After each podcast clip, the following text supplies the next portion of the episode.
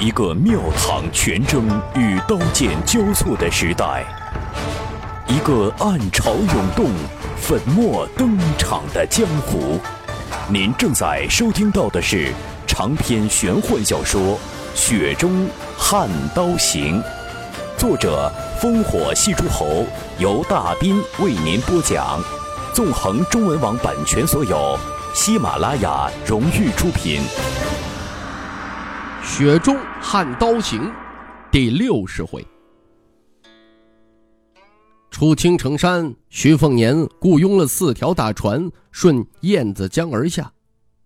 这滩水势极为的湍急，两岸高山对峙，悬崖峭壁，水面最窄处不过五十丈，凶险呢，仅次于那相传有道教圣人倒骑青牛而过的夔门关。这一段水路。峡中有峡，大峡套小峡；滩中有滩，大滩吞小滩。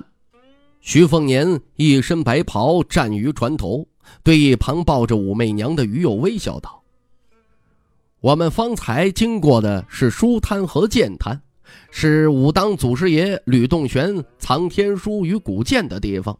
别以为那就是险峻，接下来的空洞峡才是险地。我们的四艘大船呢？”已是极致，再大点别管是多熟悉水势的船夫，都会触礁翻船。当年我和老黄吓得半死，我还晕船，吐了老黄一身。所以这边渔民都说，书滩见滩不算滩，空洞才是鬼门关。等下啊，这船身摇晃的厉害，你就啊别站在这儿了。于有威望着前方景象，他有些脸色发白。刚想转身，却瞪大眼睛，只见叶扁舟似乎在逆流而行，直冲为首那艘有大戟宁峨眉坐镇的大船。一位青山文士模样的年轻男子手持竹竿，青山青年双手持竿插入水面，脚下小舟后端翘起。与此同时，插入大船底下的竹竿被这名俊雅男子挑起。一根乌青的竹竿弯曲出一条半月的弧度，那一端小舟屹立不倒，这一端大船竟然被竹竿给掀翻成底儿朝天。这位青山客是龙王老爷不成吗？其余三艘船上的船夫吓得都魂飞魄散了。江上一杆惊天地泣鬼神。那青山男子脚下小舟重新砸回水面，顺流直下，飘然而逝。徐凤年他瞪大眼睛，自言自语道：“这技术活也忒霸道了。”青山龙王一杆拦江，使得船扬马翻，人落水，一时间江面是喧闹非凡。许多凤子营士兵不按水性，加上礁石突兀，几个沉浮就要溺水而亡。宁峨眉一手提起一名甲士，另一手竟然卷起了他的坐骑。那头通体乌黑的高头骏马被这位耍大戟的武将硬生生拖到船板上，救了人马。宁峨眉立即跃入水中，他的谱子铁戟是一副一物，便是溺死都要捞出来。当时这青山青年扶舟而至，以竹竿掀起波澜。只因他当时手中没有大戟，否则那名古怪刺客也不会轻易得逞。徐凤年在宁峨眉破水而出时，便抽出了袖兜，劈开大船栏杆，做十数节，纷纷的踢入燕子江水，身形飘然而下，踩着一节木栏，弯腰抓起了一名北凉甲士，丢回大船。与此同时啊。吕阳舒三人以及青鸟都飞鸿踏雪一般的刺入江水，各自救人救马。剩余三船的船夫伙计只看到江面上一个个身影是蜻蜓点水，看的是目瞪口呆。船夫们本以为这帮渡江五族只是精悍，不成想竟然还隐藏众多的神仙高手啊！尤其是那位身穿白带玉袍的英俊公子哥，腰挎双刀，却不是做花哨样子。若说呢，乘一叶扁舟飘然而至、潇洒而去的青山客是化为人形的燕子江龙王爷，那这位公子哥就是一条过江白龙了，说不尽的飘渺风采。徐凤年四五个来回，吐衣纳六，气息绵长，并不疲倦。脚踏被他秀东砍断的一节栏杆，望向即将到来的空洞鬼门关，他有些头疼。洛江人马已经被救得十之八九，只是仍有两人就要撞上鬼门关的礁石，来不及出手相救。行船操舟，素来不计风涛而为礁石。两匹北凉战马撞上暗礁，砰然作响，砸出一滩血迹，瞬间是卷荡一空。徐凤年脚尖一点，栏杆飘向一座礁石，再掠出，只是一人即将撞上礁石。这徐凤年回头一望，船头宁峨眉刚救回一名袍泽，手持大戟，是满眼的忧愁。徐凤年灵光乍现，大声喝道。宁峨眉丢出大戟，助我一臂。这宁峨眉右脚后撤一步，怒喝一声，掷出那重达八十斤的大铁戟，直刺最前方即将触礁的一名兵士。徐凤年伸手攥住大戟，趁势而飞，于千钧一发之际，接连抓起水中那名凤子营轻骑，大戟轰然定入礁石。徐凤年将手中轻骑放在礁石上，一掠再掠，终于。最后救下了一名溺水轻骑，一同坐在出水的礁石上。这江水轰鸣溅射，徐凤年一身华贵衣襟湿透，眉心红枣印记熠熠生辉。那名死里逃生的凤子营轻骑拼命地咳嗽着，抬头望着面无表情的世子殿下，有些茫然：被这位在北凉传言草菅人命的世子殿下给救了命了吗？大船飘下，宁峨眉依次拔出礁石的大戟，拉上了北凉袍泽。徐凤年扶着失魂落魄的轻骑甲士跃上船头。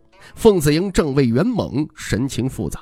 不仅是他呀，许多轻骑都是呆若木鸡。徐凤年不理会他们，只是吩咐道：“宁将军呐，清点人马数目，谁失了战马，记罪在身，以后将功补过。”宁峨眉抱拳沉声道：“遵命。”连元猛都不由自主的低头诺声道：“末将听令。”湿漉漉的徐凤年入了船舱屋内，青鸟服侍他换上一身衣衫。徐凤年皱眉道：“所幸这书剑滩还好，大多是明礁。若是再到了下边鬼门关，枯水时暗礁如石林，这航道更是狭窄，恐怕要坠水几人，便要伤亡几人呢。”那青山男子何方神圣？一杆便能掀翻大船，已经不是这臂力如虎可以形容啊！这巧劲儿可更是吓人，分明是暗藏了上乘的剑术。姑姑在青城山上给了我一本专门讲述如何破解吴家枯剑的剑法心得。我瞅着那手持竹竿的家伙，这一式有点像吴家剑种里的挑山，难不成是这一代的剑冠吴六鼎？您正在收听到的是《雪中悍刀行》，纵横中文网版权所有，喜马拉雅荣誉出品。青鸟一手握发，一手持象牙梳，细心梳理着徐凤年的头发。他柔声地说：“且不说那人是不是吴六鼎，公子救人的手法很是赏心悦目。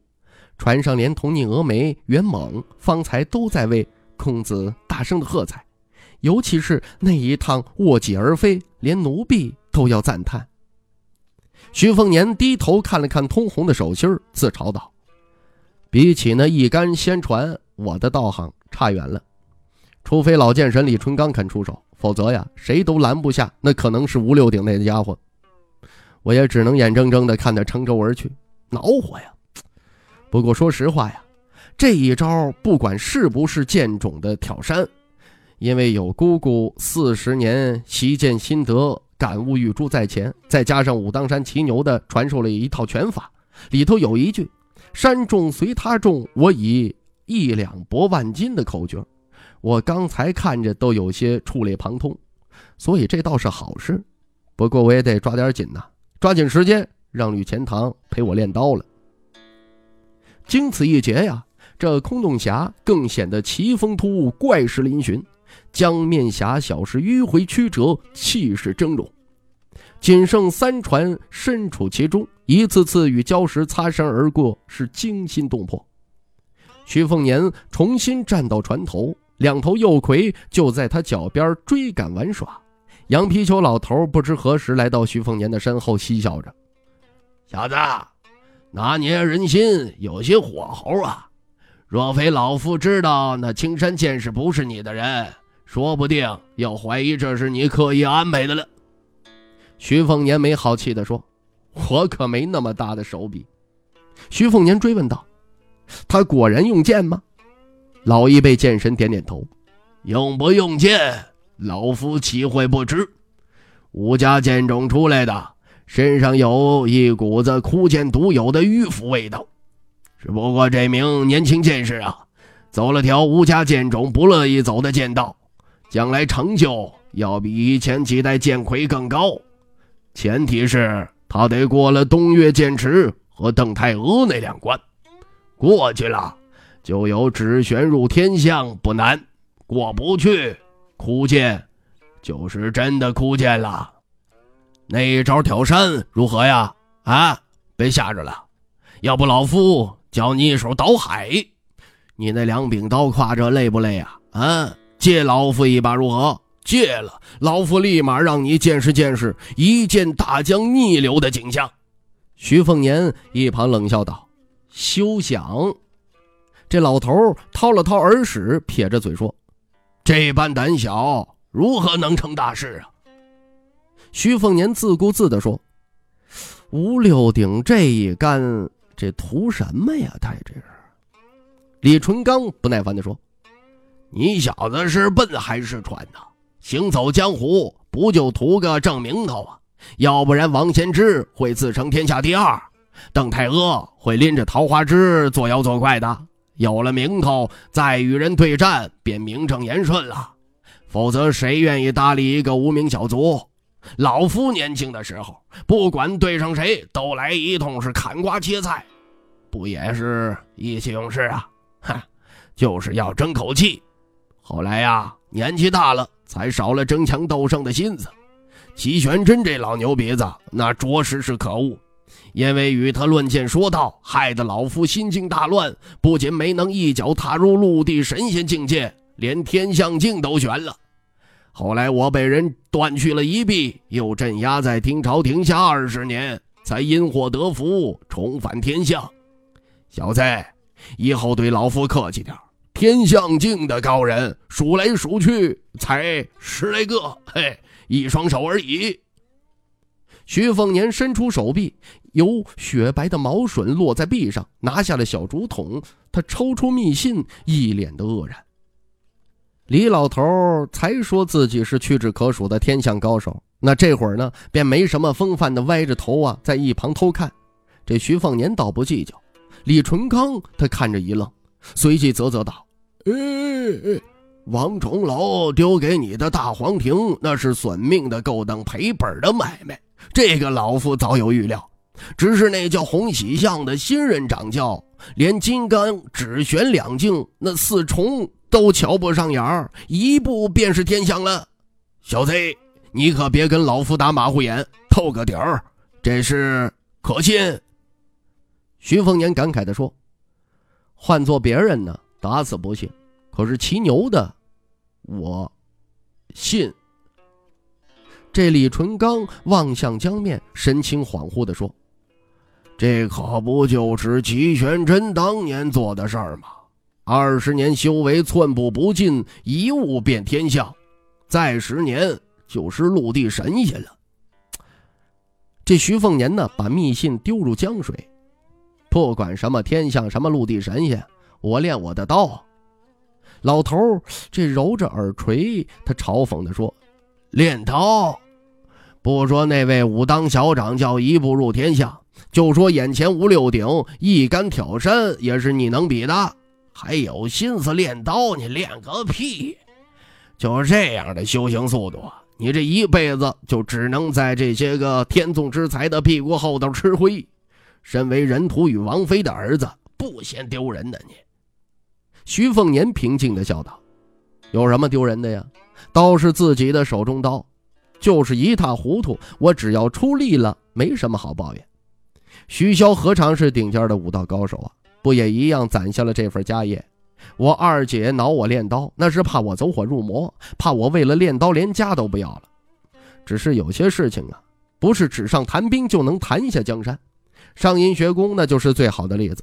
口舌之快，只能是智者与智者的角力。一旦碰上了匹夫莽汉，还得靠拳头和刀剑来说道理。天下有学问的人少，有大学问的人那就更少了。老剑神笑眯眯地说：“呃，有些道理啊。哎呀，老夫也不喜欢如实动嘴。当年齐玄真就是这个臭脾气。”只不过呀，他是常理之外的怪胎，既能说理说的天花乱坠，也能斩妖除魔做卫道真人。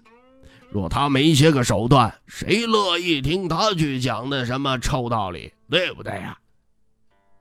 脚背上趴着的两只跑累了在打盹的顽劣小虎葵，这徐凤年弯腰蹲下，伸手抚摸着两头幼崽。这老剑神突然不说话了。徐凤年呢，站起身来，连带着幼葵都被惊醒，继续在船头欢快地蹦跳。他好奇地问道：“老前辈呀，你当真能飞剑？”老头依旧是抬头望着悬崖，没有回声。空洞尽头，两壁悬崖齐如刀削，相距不过十丈，形如门户，只许一船通行，那便是最后一道鬼门关。山崖上刻有“鬼哭雄关”四个大字，是武当山乘鹤飞升的大真人吕洞玄以仙剑刻出。说来有趣呀，吕洞玄并称单剑师三仙，诗词歌赋多有流传，墨宝却只留有八个字。除了“鬼哭雄关”，再有就是“玄武当兴”，皆是以剑作笔。出了鬼门关，视野豁然开朗。燕子江、蜀江、苍兰江三江汇流，这里曾是春秋三国战场，自古以来便是有无数英雄豪杰在此大动兵戈。江水由急变缓，江面由窄变宽，由阴间跌入阳间，恍如隔世，让人心旷神怡。徐凤年看到常年穿着一件熏臭羊皮裘的李老头出了鬼门关，依旧转头看崖壁上的“鬼哭雄关”四个字，有些黯然。这位江湖上的老一辈剑神，不抠脚丫子、挖鼻孔、掏耳屎的时候，才让徐凤年清晰记得他是李春刚，尤其是此刻驻足凝神的模样。哪怕佩剑被折，手臂被断，也依然是曾经独占剑道鳌头的仙人。只听那老头喃喃道：“老夫年轻时做过许多荒唐事，十六岁入金刚，十九岁入纸玄，二十四岁遍达天下，被誉为五百年一遇的剑仙大才。初入江湖，便在千万观潮人的注视下。”踩踏着广陵潮头过江，二十四岁去东岳剑池挑战梅花剑吴宗伟，对那位前辈羞辱至极，害其隐姓自尽。三十六岁时自称天下无敌，扬言四大宗师除我之外都是沽名钓誉之辈。便是王秀，丰都的绿袍与福将红甲三人联手，也是我一件的事情。后来。我没输给他们，却败给了后辈王先知。他离开了丰都，找到我，这个傻女人呐，故意让我一剑洞穿胸膛。我自诩天下敌手，一剑败之；天下女子，一手勾之。到头来才知道什么叫心疼。所谓心疼，便是你伤了别人，受伤的却是自己。为了救他，我去龙虎山向齐玄真讨要续命金丹，只是还没到斩魔台，他便死了。他临终时说：“他不要活，就是要死在我怀里。若是活了，便又成了陌路。”他不愿意，哪怕是那时候，我依然没胆量说出口。没了他，一件、两件、百件、千万件又如何？这鬼门关呐，是我和他初遇的地方。那时候我已能飞剑，可她还只是个文习武的笨丫头。